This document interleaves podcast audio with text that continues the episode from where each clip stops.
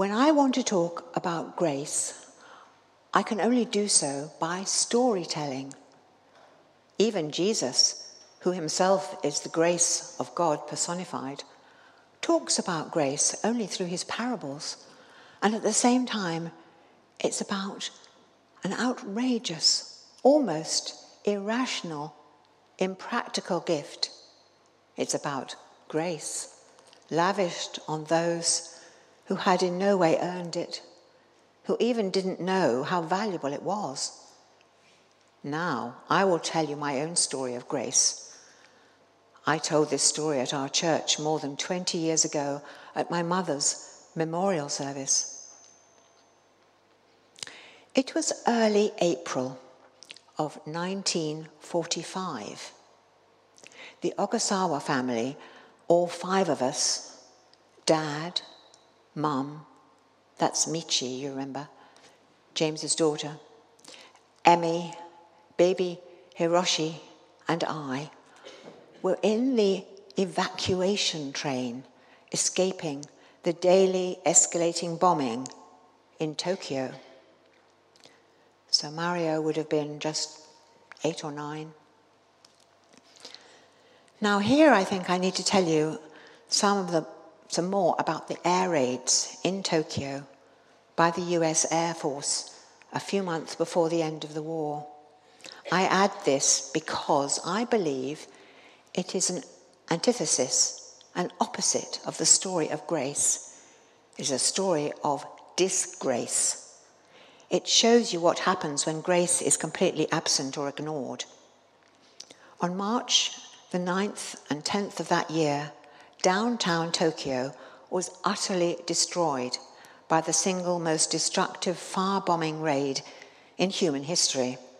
To quote a historian, over 300 B 29 bomber aircrafts dropped 2,000 tons of bombs which contained almost 500,000 500,000 incendiary cylinders. The raid wiped out 40 square kilometres of densely populated area, killing somewhere between 90,000 and 120,000 civilians, a vast majority of them women, children, elderlies. And since most of all the young men were drafted into the army and away, it injured over one million and displaced millions more. The fire was so vast and intense that the water of a big river boiled and the towering inferno consumed all the oxygen in the air, suffocating people to death, even if they were not burnt. What is so disturbing about all these bombings on cities was that they were primarily intended to cause maximum casualties to the civilians, not to military targets. As a matter of fact, the US, US Air Force General Curtis LeMay, who meticulously planned and executed the Tokyo raid, acknowledged later that if he had been on the losing side, he would certainly have been charged with war crimes. Anyway, our house was in the suburbs and was not bombed on that day. But I still remember vividly, too vividly, in fact, the whole sky turning blood red from the burning downtown. I watched wave after wave of low flying, huge silver B 29 bombers streaking overhead for yet more bombing sorties. Now, no one was injured or killed in our area, but I learnt later that a girl whose hand I held every day as we walked to kindergarten together, my first love, was killed along with her mother and sister while visiting their relatives downtown. The details of how she was ch- killed I won't tell you, because it haunted me with flashbacks and even fainting smells for most of my life until I was healed by the grace of God on Christmas Eve 2001. But that is another story. Now, back to the train. The night train was packed Standing room only is an understatement. There was no light most of the time for fear of being spotted by enemy planes and strafed or bombed. Many of the window panes were missing, and every time the train went through the numerous tunnels in the hilly countryside, Black smoke and soot from the steam locomotive swirled in and choked us. It was a hellish place to be. It was a long time taking going from Tokyo to Ichin, Ichinoseki, our destination, a town in northeast Japan. It took 13 hours to cover the distance, and the bullet train nowadays takes two hours. Amazingly, though, recalling now, there was no crying from many babies and children on the plane, on the train. Maybe some whimpering or weeping, surely, but I don't remember even that. I guess we were all too tired and hungry and despaired even to cry. At about midnight, by that time, the train was far enough from the danger zone for the airstrikes, and the lights were on. And our mom dug into her bag, and from it she pulled out our bento meal. So mum unwrapped a small package and revealed something totally unexpected a dozen or so fancy, delicately baked cupcakes. She also produced a thermos filled with English breakfast tea, which spread a wonderful aroma around us. You must realize that the luxury, the delicacy, and the beauty of those cupcakes and tea were totally out of place. They were the most impractical things to satisfy our hunger, our physical hunger. And Mum must have made an extraordinary effort to prepare those cupcakes. Sugar, for example, was as scarce as diamonds.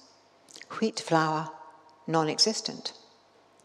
It was more likely that she traded one of her best kimonos for a cup of sugar and a kilo of white flour. And yet she prepared them specially for us to have on our nightmarish journey. She didn't she did it even though she knew that, for instance, a packet of rice balls or dried fish would be far more practical and appropriate in the ordinary sense, the common sense.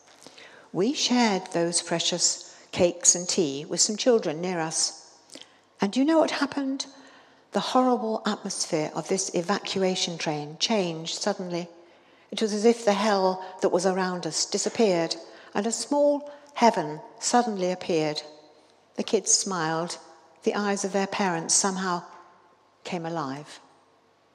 Of course, it did not last long. Just like a handheld sparkler, it was extinguished soon. But there was a sparkling joy there. It was a momentary for sure, but that spark of joy left an unforgettable impression. As I said, a crazy, ridiculous extravagance at that most particular time and place. And yet, they were what we needed most. They did not fill our stomachs, but they filled our hearts. That's exactly what we experienced on that night, thanks to Mum's defiant spirit against the joyless, miserable darkness oppressing us from all sides. We defied our circumstances and found joy. And isn't that what John's gospel is speaking about when he writes that the darkness cannot overcome the light? Now, as you know, what I said about grace can only be described by stories and not by theories or theologies. And I don't think I have to say this again, but let me say it anyway. Grace is given unconditionally, often unexpected, maybe unappreciated, and sometimes even unnoticed. It is given to those who are undeserved, maybe ungrateful, and often unable to reciprocate. It cost everything to the givers. It cost nothing for the receivers, us children in the train, and all of us human beings. Grace is crazy and amazing. And I believe that Christmas is the craziest and most amazing example of God's grace given to us. God gave his one and only Son for the sake of us who did not deserve or appreciate him. It's crazy because this gift did not come wrapped in royal purple robe of a king, but a baby bundled in with a dirty piece of cloth laid in a manger in a smelly barn. It's amazing because this bundle of tiny life was expected and did, in fact, save the world. And God has infinite supplies of grace to give away. We don't need to do anything. In fact, we're better not to do anything to get it. Because grace is by nature not a thing to get, it is only received. It is only given to us unconditionally. It is totally one way from God, from mum, or from any giver of it. I do not know how you will relate to my story of grace to your own life, but I want you to become aware that the grace of God and His grace given through people, Jesus to begin with, is always there to be received. It was there in a smelly stable in Bethlehem.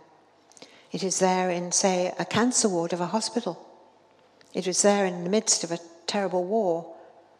And it will be there in your house when you feel overwhelmed by circumstances.